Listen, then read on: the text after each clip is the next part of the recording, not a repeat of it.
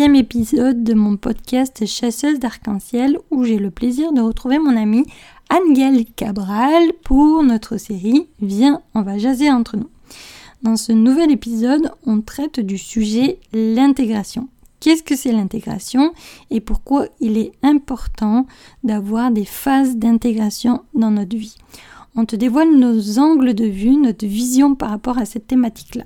Coucou, bienvenue dans le podcast Chasseuse d'Arc-en-Ciel. Je m'appelle Virginie Dardenne, je suis coach, thérapeute et praticienne en soins chamaniques. À travers ces épisodes, je souhaite te faire découvrir toutes les couleurs de la vie et te faire voyager grâce à mes invités et les sujets qu'on va aborder. Je te souhaite une bonne écoute. Bonjour, bienvenue dans ce nouvel épisode de podcast et de la série Viens, on va jaser entre nous. Donc cet épisode fait suite au précédent sur l'infobésité, mais dans celui-ci, on va parler d'intégration.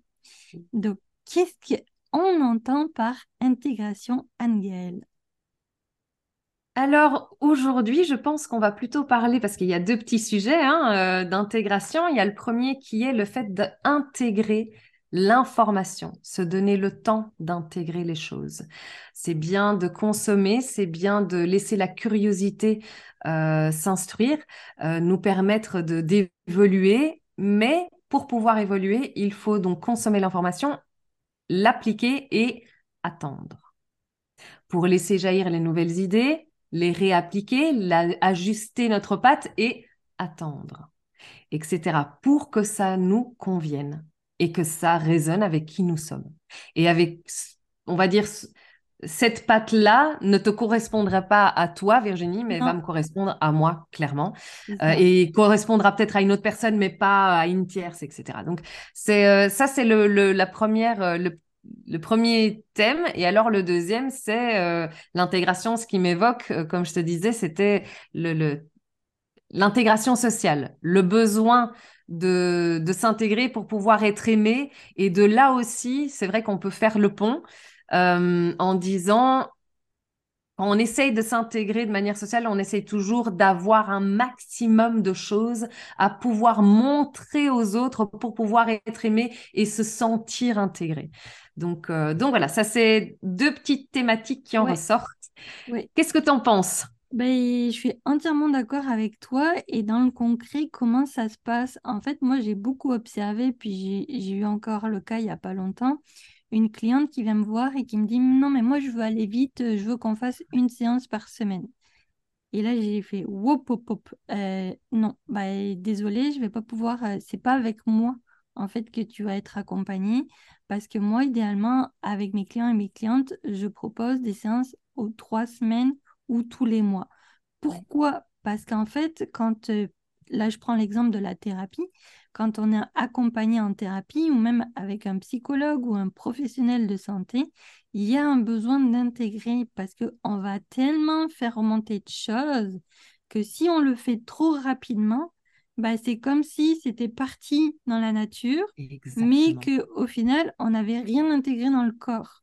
Et bizarrement, quelques temps plus tard, on se retrouve devant la même situation et on est dans cette boucle infernale de « je ne comprends pas, je l'avais déjà travaillé avec mon thérapeute, puis je me retrouve de nouveau confrontée. » Si on va trop vite, si on ne prend pas d'intégrer les enseignements de la première fois que ça nous est arrivé, forcément, la deuxième fois où c'est qu'on est confronté à la même situation, on va retomber dans le même schéma.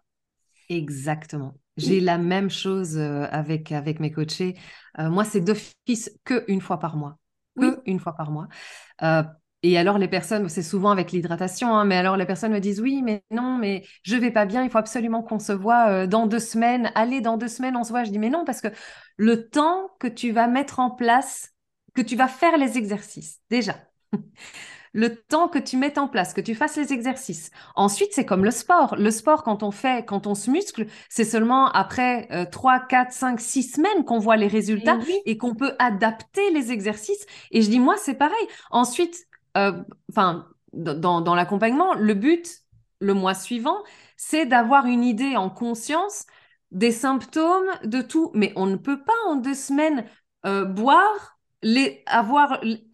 que le corps ait eu le temps de se régénérer, d'observer les symptômes, de les écrire, de les réaliser, et avec tout ça, de ne pas se cramer, parce que si on essaye d'aller tellement vite, on va être hyper stressé, on est de nouveau acide, on se déshydrate, et ouais, bouclé, moi, on est reparti. Du coup, on gâche, en fait, tout le travail qui a été fait. Exact. Et ça, c'est vraiment, je te rejoins là-dessus, c'est... ne pas essayer d'aller trop vite, que ce soit en thérapie, que ce soit en introspection, que ce soit au niveau du sport, que ce soit qu'importe.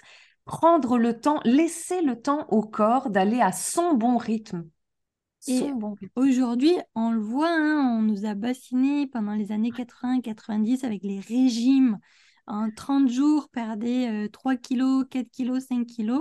Qu'est-ce qui se passait derrière? Une fois qu'on arrêtait le régime, on reprenait plus que ce qu'on avait avant le régime. Mais oui. Parce que, en fait, le corps, il a besoin d'intégrer... Bon, déjà, les régimes, ça choque le corps. Donc, c'est pas forcément ça. Si on veut perdre du poids, mais c'est plus comment je peux modifier mon alimentation et le perdre dans du long terme. Parce que si le poids perdu dans du long terme, le cerveau, il va comprendre que c'est du définitif. Si on le fait de manière rapide, on stresse notre corps et notre corps il fait « je suis privé, je me mets en pause, puis dès qu'on va recommencer à me mettre de la nourriture, pouf, je vais regonfler. » Ah oui, mais oui, carrément. Et c'est pareil pour tout, c'est-à-dire que on nous a, depuis l'ère industrielle, enfin en tout cas c'est mon point de vue, on est tombé dans un engrenage de performance. Il faut toujours produire plus, aller plus vite, avoir plus d'informations, plus de connaissances et tout ça, sauf qu'on ne prend pas le temps de les intégrer. Mais c'est la clé du succès, c'est l'intégration. Le temps. Je vais reprendre l'alimentation parce que ça me fait vraiment écho ce que tu as dit, mais... dans le régime à l'envers, c'est-à-dire qu'au moment où j'ai recommencé à être hydratée, j'ai pu recommencer à intégrer, c'est drôle, à intégrer l'alimentation. Pourquoi ? Parce que mon corps donc, était tellement sec que les tissus, tout ce qu'on voulait ne pouvait pas intégrer les nutriments. Donc, quand tout a été... voilà. Mais sauf qu'à ce moment-là, mon corps était dans un état tellement lamentable qu'il était en déficit partout. Oui. Donc... on me disait, il faut que tu manges 60 grammes de protéines par-ci, il faut que tu manges autant de lipides, autant de glucides, il faut que tu masses, il faut pas oublier les vitamines, faut pas... Et j'ai dit au bout de 3 mois, mais moi, j'ai pas assez faim, en fait. Ça veut dire que j'y arriverai jamais. Pourquoi ? Parce que j'ai voulu gaver mon corps pour qu'il revienne à un taux normal, mais en ne lui laissant pas de temps. Et j'ai dit, mais en fait, c'est pas comme ça que ça fonctionne. Je ne peux pas. Mon corps est en train de revenir à la vie. Il faut que je lui donne le temps d'abord d'intégrer les protéines. Quand ce sera fait, j'irai voir là où mon corps me demandera, parce que là, on est en conscience. Mais il faut du temps. Il faut du temps pour entendre ce que le corps a besoin, entendre ce qu'on a envie, entendre ce qu'on aime et ce qu'on n'aime pas. Et ce qu'on n'a pas besoin, et ce qu'on ne veut pas. Donc, c'est vraiment, mais ça a duré longtemps, Virginie, ça a duré dans les 6 mois où j'étais, mais comme l'infobésité du précédent podcast qu'on a fait, c'était vraiment le fait de manger la quantité, en me disant, ok, si je mange 60 grammes, ça ira. Non, en fait. Non. C'est si je mange, si je réintègre ça dans l'alimentation et que j'en fais une routine, alors le corps comprendra qu'il ne sera plus en manque. Et c'est ça que tu disais. C'est le fait vraiment, à partir du moment où on est en régime, on n'est pas en routine. Non, on n'est pas en routine. Ça, c'est quelque chose qui a été un déclic. Et même quand on commence à dire, je vais arrêter le sucre. Non, la privation, en fait, c'est pas bon. C'est-à-dire qu'il ne faut pas tout enlever Et c'est pareil pour tout. Là, l'exemple que je mets, c'est sur l'alimentation, mais c'est pareil pour quand on est dans une relation, dans une thérapie, même au travail. Si on prive quelque chose, il y a un manque qui se crée et le cerveau va le compenser par autre chose parce qu'il a besoin d'un temps d'intégration. Donc, il vaut mieux diminuer pour que justement le manque ne se fasse pas. et que le cerveau ait le temps de comprendre « Ah, ben cet aliment, je vais la voir moins souvent. » Ou « Cette personne, je vais la voir moins souvent. » Alors, dans les cas de séparation ou des pertes de personnes proches, ça, malheureusement, le cerveau, c'est sûr qu'il a comme un choc, là, puis c'est ce qu'on appelle le deuil. Puis là, je prends un autre exemple. J'ai une amie, il n'y a pas si longtemps que ça, qui a perdu sa mère et qui me dit « Ah, ben, je pensais qu'au bout de 2 mois, ça allait aller mieux. » Ben, non, en fait, tu viens de passer presque 40 ans de ta vie avec une personne qui t'a élevée. Tu ne peux pas faire le deuil en 2 mois. Peut-être qu'il y en a qui vont arriver, et tant mieux. Mais il y en a, ça va peut-être prendre 2 ans, 3 ans, 10 ans, 6 mois. On n'est pas tous égaux et il faut laisser justement ce temps d'intégration de « je viens de perdre quelqu'un de proche ». C'est ça, exactement. Là, je vais d'ailleurs même rebondir au niveau du travail parce que j'ai trouvé ça aussi très intéressant, encore une fois, parce que ça a résonné. Oui. Quand j'étais plus jeune et que j'intégrais un nouveau job, j'avais envie de plaire au patron. Voilà. Donc, j'allais apprendre le plus vite possible, sans me laisser le temps d'intégrer. Du coup, je ne retenais pas tout, je n'étais pas efficace, ce qui voulait dire que j'avais des remarques. Et donc, j'étais susceptible à ces remarques parce que je me disais, mais enfin, mais avec tout ce que je fais, je ne comprends pas. Il pourrait être quand même un peu plus, comment est-ce qu'on dit compatissant. Allez, oui, compatissant ou quoi, mais en fait, comme j'étais pas efficace pour ce dont il m'avait demandé, eh ben, c'était normal en fait qu'il n'était pas content. Et donc, au final, le petit pont de l'intégration intellectuelle ne me permettait pas l'intégration professionnelle au final. Donc ça aussi, c'est important d'avoir conscience que même si c'est fait d'une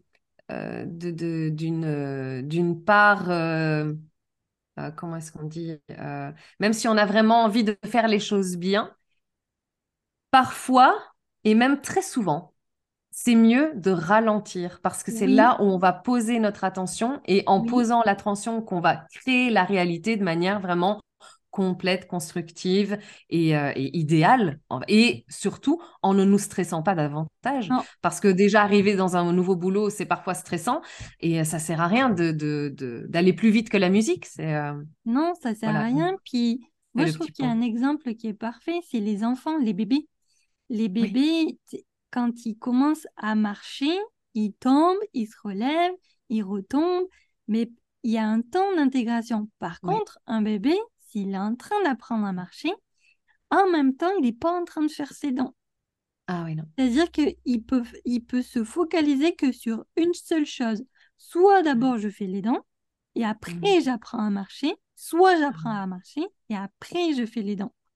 Ah, c'est intéressant. Parce que justement, il y a ce temps d'intégration. Une fois que je maîtrise la chose, je peux passer à autre chose. Exact. Et c'est ça aujourd'hui qu'on a besoin dans notre quotidien, que ce soit pour justement si on a un suivi de thérapie, si on est en train d'intégrer un nouveau boulot, si on est dans une nouvelle relation. Pareil, quand on est dans une nouvelle relation, c'est apprendre à se connaître, puis c'est au fil des années qu'on commence à intégrer le comportement ou les habitudes de l'autre. C'est pas au bout d'une semaine, là. Oui, non. Et surtout, les habitudes de l'autre et nos habitudes qui se construisent face aux habitudes de l'autre et vice-versa. Donc, ça devient les habitudes de l'autre avec nos habitudes et on crée nos habitudes. Mais voilà. Tu vois, ça fait 3 habitudes de chacun.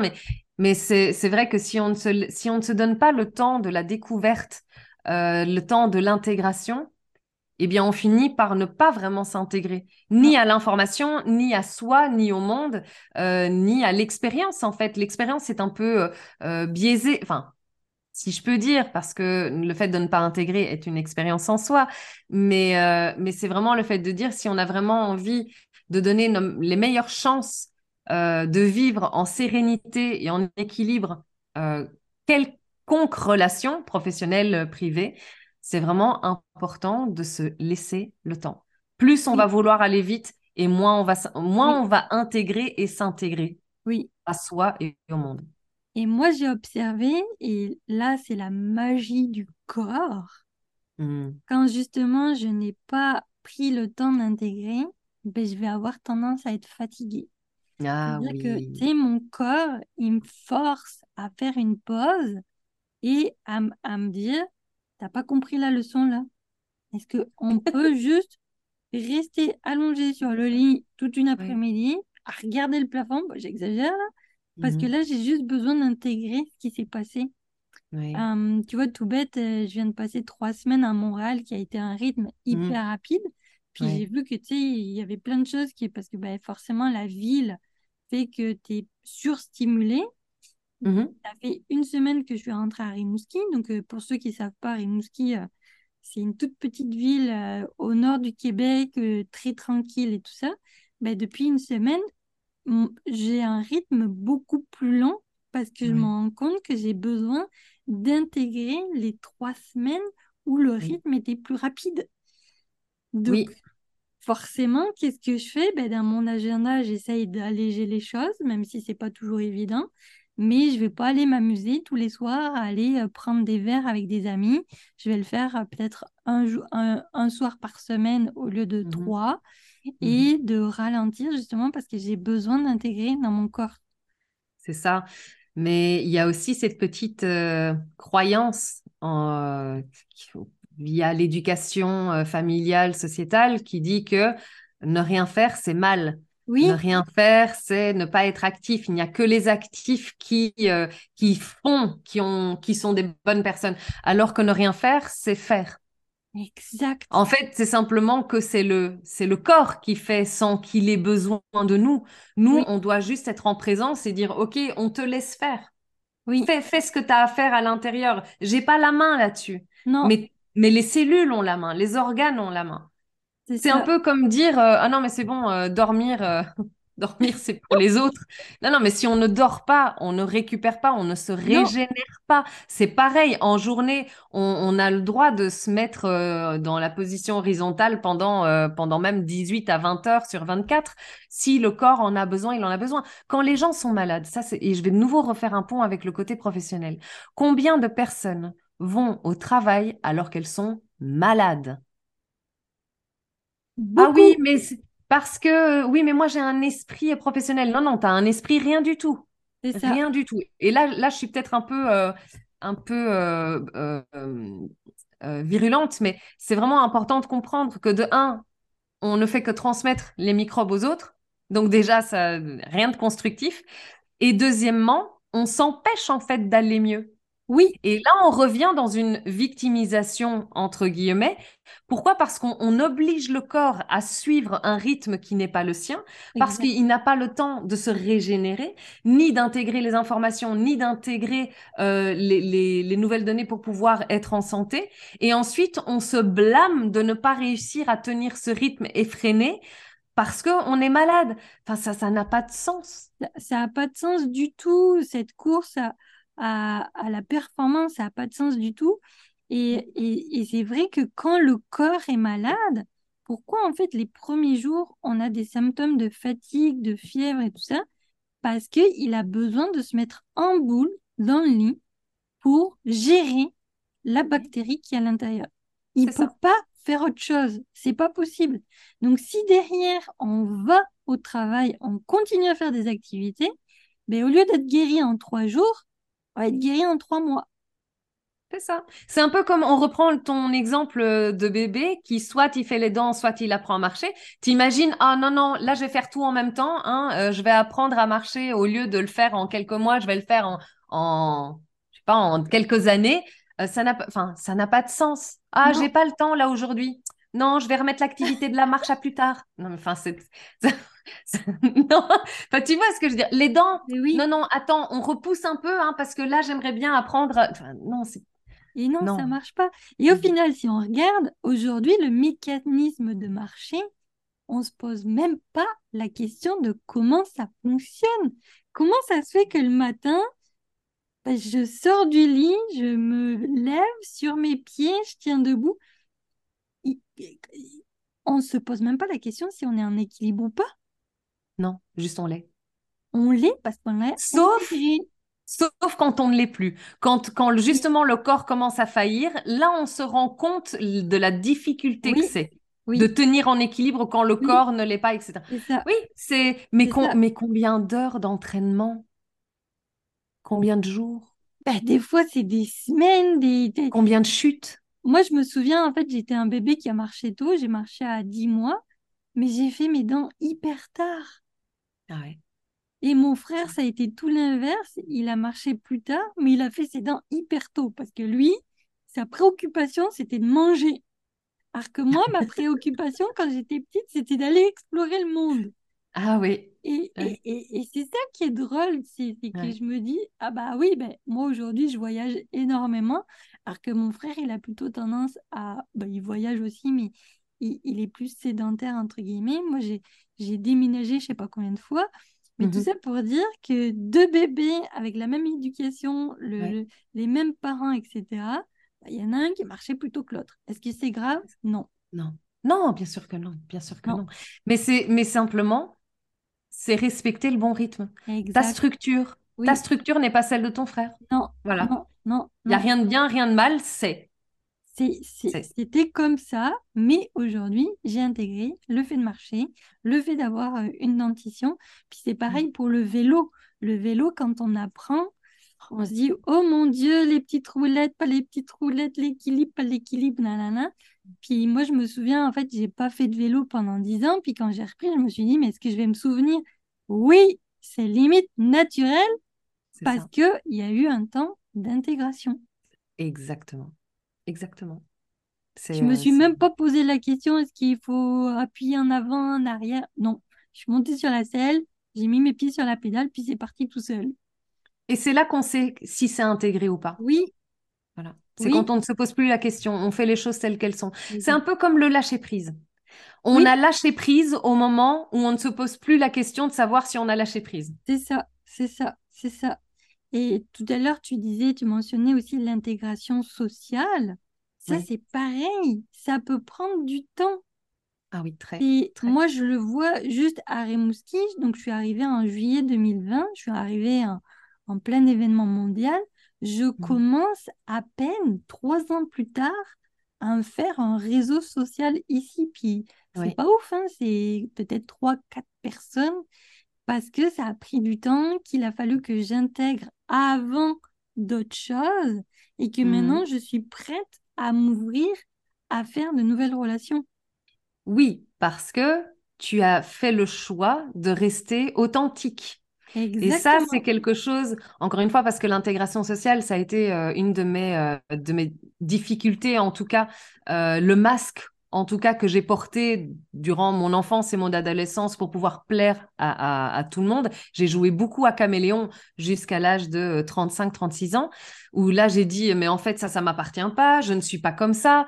C'est important aussi d'intégrer les informations pour être en accord avec nous-mêmes, pour que nous puissions rester authentiques et avoir une réelle intégration sociale. Parce que quand on joue à caméléon et qu'on intègre des choses pour pouvoir faire plaisir aux autres, pour pouvoir être aimé, juste pour pouvoir être aimé et avoir ce sentiment d'intégration à un groupe, même intégration amoureux ou n'importe quoi, mais c'est important de rester authentique parce que sinon tout ça c'est du fake. Oui. Et plus on va jouer au fake, et plus l'intégration va durer longtemps. Pourquoi ? Parce qu'elle sera basée sur rien. Parce que tant qu'on fait des choses qui ne sont pas nous-mêmes et qui ne nous ressemblent pas, ça se base sur rien. Et là, quand on se rend compte, c'est bien, mais il faut juste rester conscient que il va y avoir des courants d'air au moment où on va être conscient qu'on a fait tout ça sur du fake et qu'on va enlever toutes les étiquettes, toutes les cases sur lesquelles on a essayé de s'intégrer alors que c'était pas nous. On peut s'intégrer uniquement si on intègre l'information et qu'on la fait nôtre. C'est ça. Puis c'est surtout que, ça y est, j'ai perdu le fil de ma pensée, l'intégration sociale, on est introverti ou extraverti. Et souvent on nous dit, ah bah les extravertis c'est beaucoup plus facile. Faux. Puis j'ai envie de dire, Il y a aussi les deux, c'est-à-dire qu'on peut... Les ambivertis. Les ambivertis. Et on est un cas toutes les deux parce qu'on est ambivertis. Et ça peut être aussi compliqué. C'est-à-dire qu'on a autant de facilité à communiquer à l'extérieur et autant on va être figé si on se retrouve dans un endroit où on ne connaît personne. Et parce que ce jour-là, on est fatigué, il y a plein d'éléments qui vont faire qu'on ne va pas pouvoir sortir un seul mot. Et surtout, être autant, et ça c'est quelque chose qui m'a fait beaucoup de bien en fait d'entendre le terme ambiverti, parce que ça m'a j'arrivais pas à me positionner quand on me disait oui mais toi tu sais parler comme ça, t'es tranquille, tu connais tous les gens, tu aimes bien parler avec les gens. Je dis oui mais sauf que je me fatigue extrêmement vite, ça me demande énormément d'énergie, et ça c'est quelque chose, ça veut dire que être au contact de l'être humain, ça me pompe énormément d'énergie, même si j'aime beaucoup ça. Mais être en solitude, ça me nourrit autant d'énergie. Je veux dire, en fait, les deux, et c'est ça qui est très compliqué, surtout dans l'intégration aussi, c'est d'arriver à trouver le juste équilibre qui nous concerne, concernant justement les extravertis et introvertis, de dire, OK, là, c'est le bon moment pour moi. Je me suis assez nourrie dans mon côté solitaire. Et arriver à dire, OK, maintenant, ça suffit, il faut que je retourne dans mon côté solitaire. Et je dis bien solitaire, pas solitude. Ce sera peut-être un autre podcast. Ouais. Mais c'est vraiment important à comprendre. Et pour ça, encore une fois, il faut se laisser le temps d'aller chercher l'information de ce que c'est un introverti, ce que c'est un extraverti, de bien intégrer les informations, les faire nôtres, et ensuite savoir comment nous avons envie de nous positionner, pas comment nous devons, ou c'est comment nous avons envie de nous positionner pour nous sentir en résonance avec ça. C'est ça. Et faire la paix, et avoir les épaules qui se disent « Ah, mais c'est ça en fait que je ressens. » Voilà, tout a un sens. Trouver le sens. C'est ça. Et pour arriver vers la fin de ce podcast, en fait, pour moi, l'intégration, c'est se laisser du temps. Et ça peut être des temps de repos, des temps de silence, même dans l'activité, tu sais, ne serait-ce qu'aller marcher ou faire un sport, c'est un temps d'intégration, d'enseignement qu'on a pu avoir ailleurs. Oui. Exact, exact. Pareil, tu vois, en thérapie, il y a des moments où c'est que je vais être hyper active, où c'est que je vais me faire accompagner, puis il y a des moments où je me fous la paix royale. Exact. Et c'est nécessaire, justement, quand on... Déjà, je trouve, en tant que thérapeute, d'être accompagné nous-mêmes par un professionnel de santé à différents niveaux, que ce soit au niveau corporel, énergétique et mental. Mais c'est ça, c'est de se dire, bah, par moment, je me fous la paix royale. Parce que se foutre la paix, c'est du temps d'intégration. Exactement, exactement. Et si on peut, pour le petit exercice, ce qui est intéressant, justement, je vais rebondir quand tu disais faire du sport, c'est du temps d'intégration. Ça m'a fait tilter. C'est que si l'objectif est sportif, alors le temps d'intégration sera par exemple de la lecture. Oui. Parce que le corps a besoin de minimum 24 heures pour pouvoir intégrer, pour pouvoir résorber les impacts, tout pouvoir se régénérer et se muscler correctement. Parce que si on fait comme ça du sport tous les jours, toujours sur le même muscle, on ne lui donne pas le temps de se régénérer et d'être comme grâce aux enseignements et grâce aux exercices qu'il a eus. Mais si le temps, si on est en pleine étude et si l'objectif est la réussite d'examen, par exemple, alors le sport, potentiellement, peut devenir un temps d'intégration. J'ai vraiment envie de faire ce petit lien, ce petit pont, parce que du coup, les personnes vont pouvoir, ça c'est le petit exercice, à chaque objectif, viser un temps d'intégration qui lui soit complémentaire. Oui. Et ça, c'est important parce que pour pas que les personnes se disent « Ah oui, mais si le sport, c'est du temps d'intégration, alors quand je fais du sport, c'est... » Non. Le sport est un temps d'intégration si l'objectif est autre que le sport. Exactement. Voilà. On va dire si c'est intellectuel, si c'est une formation, si c'est une thérapie. Moi, je sais que par exemple, un de mes outils, c'est la musique. C'est-à-dire que j'ai besoin d'écouter de la musique tout en faisant du dessin ou quoi, parce que les musiques, souvent en plus, je les mets en aléatoire, là, et je me suis rendu compte que les musiques me replongent dans des choses que j'ai vécues, qui vont faire remonter les émotions. Et quand l'émotion est remontée, je me suis dit, ah, ça y est, j'ai intégré. J'ai intégré parce que l'émotion est venue, puis je vois en fait tous les liens. Souvent, quand je me fais accompagner pour des sujets un peu spécifiques en thérapie, ben derrière, je vais écouter pendant plusieurs jours de la musique. Ah, c'est drôle. Eh bien, écoute, moi, ce que j'ai fait, il y a pas, ben, il y a depuis 2-3 ans, j'ai acheté les petites guitares, les ukulélés. Les ukulélés, et j'ai acheté un piano.